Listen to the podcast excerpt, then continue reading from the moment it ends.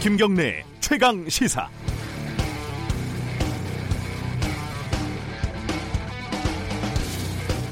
우여곡절 끝에 어찌저찌 어, 국회가 열려서 돌아가고 있습니다. 정치개혁, 사법개혁 특별위원회 연장도 합의가 됐고 오늘 윤석열 검찰총장 후보자에 대한 인사청문회도 열립니다. 그런데 소리 소문 없이 사라진 특별위원회도 하나 있더군요. 저도 기사를 보고 어, 알게 됐습니다. 바로 윤리특별위원회 의원들에 대한 징계안을 다루는 곳입니다. 대표적으로는 김진태, 김순례, 이종명 의원 등의 5.18 망원 관련 징계도 처리를 해야 되고요. 어, 재판거래 의혹을 받던 서영구 의원 그리고 대통령 지지자에 대, 어, 지지자들에 대한 혐오 단어를 사용한 나경원 의원 등등도 일단 처리를 해야 하는데 뭐 하나 제대로 진행된 것도 없이 사라졌습니다. 심지어 아무런 논란도 없었죠 사전에. 이런 걸 보고 이심 전심이라고 해야 할 것 같습니다. 국회 정상화 합의문에 서명을 하기 전에 서로 염화 미소를 지으면서 그래 다른 중요한 사안도 많은데 그냥 넘어갑시다. 징계가 뭐가 그렇게 중요합니까? 원래 그건 정쟁 차원이었는데 이심 전심 염화 미소 색즉 시공 공즉 시생 간샘 보살입니다. 아, 국회 개혁과 자정을 국회 스스로에게 맡기는 것이 과연 타당하고 가능한 일인가 계속 의심스럽습니다. 7월 8일 월요일 김경래 최강 시사 시작합니다.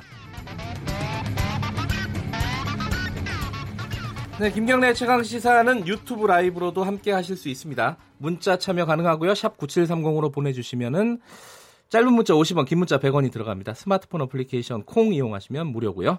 오늘 주요 뉴스 브리핑부터 시작하겠습니다. 고발뉴스 민동기 기자 오늘도 나와 계십니다. 안녕하세요. 안녕하십니까. 첫 소식은 뭐 일본 소식이겠죠?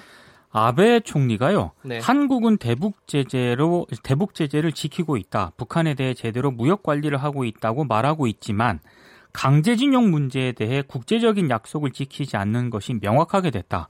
그래서 무역 관리도 지키지 않을 것이라고 생각하는 것은 당연하다.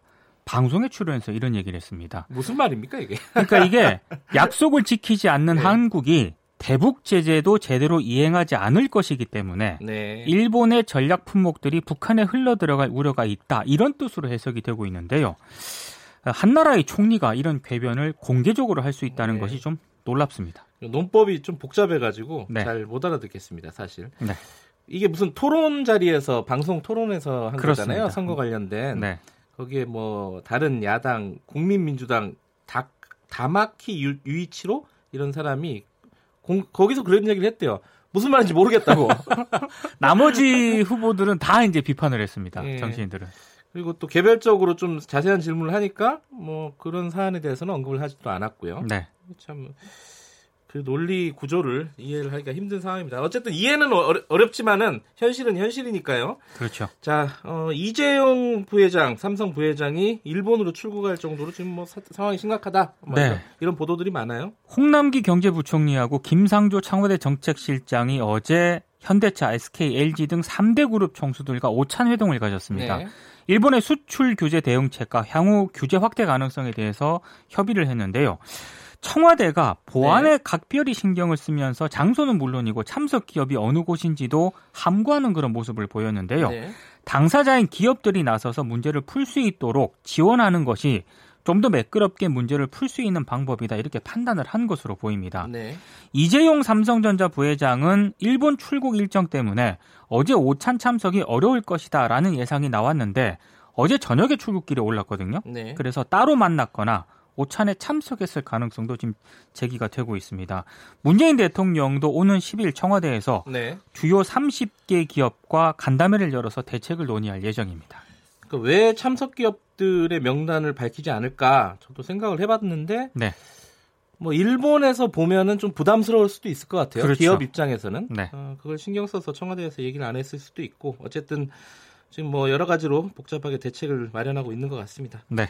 제가 오프닝에서도 얘기했는데 윤리특위가 그냥 없어져 버렸어요. 그죠? 지난달 말에 활동이 종료가 됐습니다. 네. 원래 윤리특위가 상설위원회였는데 지난해 7월 교육문화위원회를 교육위원회와 문화체육관광위원회로 분리를 했거든요. 네. 상설위원회 수를 늘리지 않기 위해서 윤리특위를 비상설특위로 바꿨습니다. 그러니까 징계를 심사하는 상임위원회가 사라졌기 때문에 뭐 5.18 망원 의원- 의원을 비롯해서 38건의 징계안이 소관 상임위도 없이 국회에 지금 계류 중인데요. 네.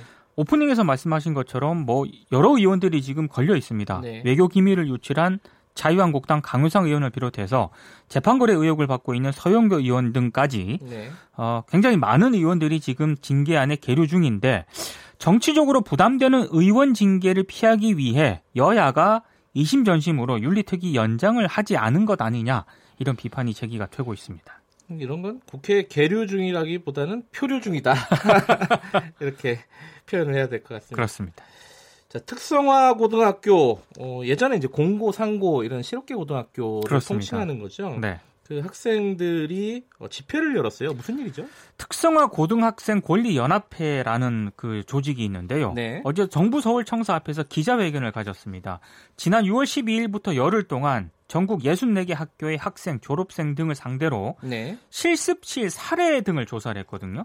근데 전국의 여러 학교에서 납땜 실습 수업 때 마스크를 지급하지 않거나 환풍기를 가동하지 않는 사례를 확인했다고 밝혔습니다. 아하. 작업복 그리고 장갑조차 없어서 납 파편에 화상을 입는 일도 발생을 했다고 하는데요. 이들이 지난달 14일 교육부와 전국 17개 시도교육청을 상대로 실습 때 학생들에게 지급하도록 하는 뭐 어, 운영 지침 등이 있는지 등을 확인을 했는데 네. 이게 정보 공개 청구를 했습니다. 그런데 교육청은 대부분 매뉴얼이 존재하고 안전 점검도 실시하고 있다 이렇게 답변을 했습니다. 네. 특성화 고등학교 연합회는 교육부와 교육청의 안전 계획이나 점검이 형식적으로 이루어지고 있다 이렇게 비판을 하고 있습니다. 마스크도 안 준다. 예. 그렇습니다. 이게 얼마 별로 가격은 얼마 안 할 것 같은데. 그렇죠. 신경을 안 쓰는 거죠. 그렇습니다. 뭐, 이따가 좀 가라 뭐 이런 식인 것 같은데. 네. 자, SBS 정글의 법칙이 좀 구설수에 올랐습니다. 지금까지 실시간 검색어 상위권에 있던데요. 아 그래요. 태국 당국이 멸종 위기종인 대왕조개를 채취한 SBS 정글의 법칙 출연자를 국립공원법 그리고 야생동물보호법 위반 이 두 가지 혐의로 경찰에 고발했다고 밝혔습니다. 네. 그러니까 지금 태국 당국이 지목한 배우가 이여름 씨인데요. 네. 지난달 29일 방송에서 이 씨가 아, 대왕조개 세 마리를 채취해서 이걸 출연진들이 먹는 그런 모습이 그려졌습니다.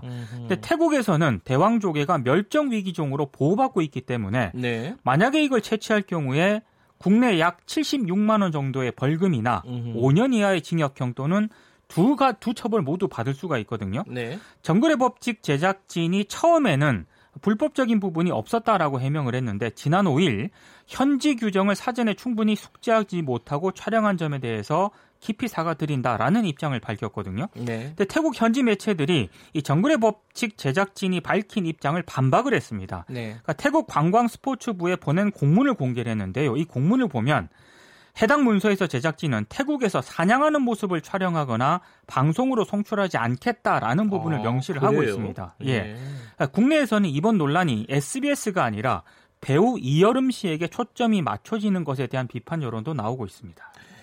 네, 마지막으로 그 우리공화당이 광화문에 또 천막을 설치했어요. 결국은. 예. 서울시가 이걸 막겠다고 했는데 네. 우리 공화당이 설치를 했거든요. 네. 어제 오후 6시까지 자진 철거하지 하지 않을 경우에 행정 대집행 절차를 이행하겠다고 했습니다만 네. 집행 가능성은 현재로서는 당분간은 낮다 이런 전망이 나오고 있습니다. 네. 왜냐하면 대규모 인력을 동원을 해야 되거든요.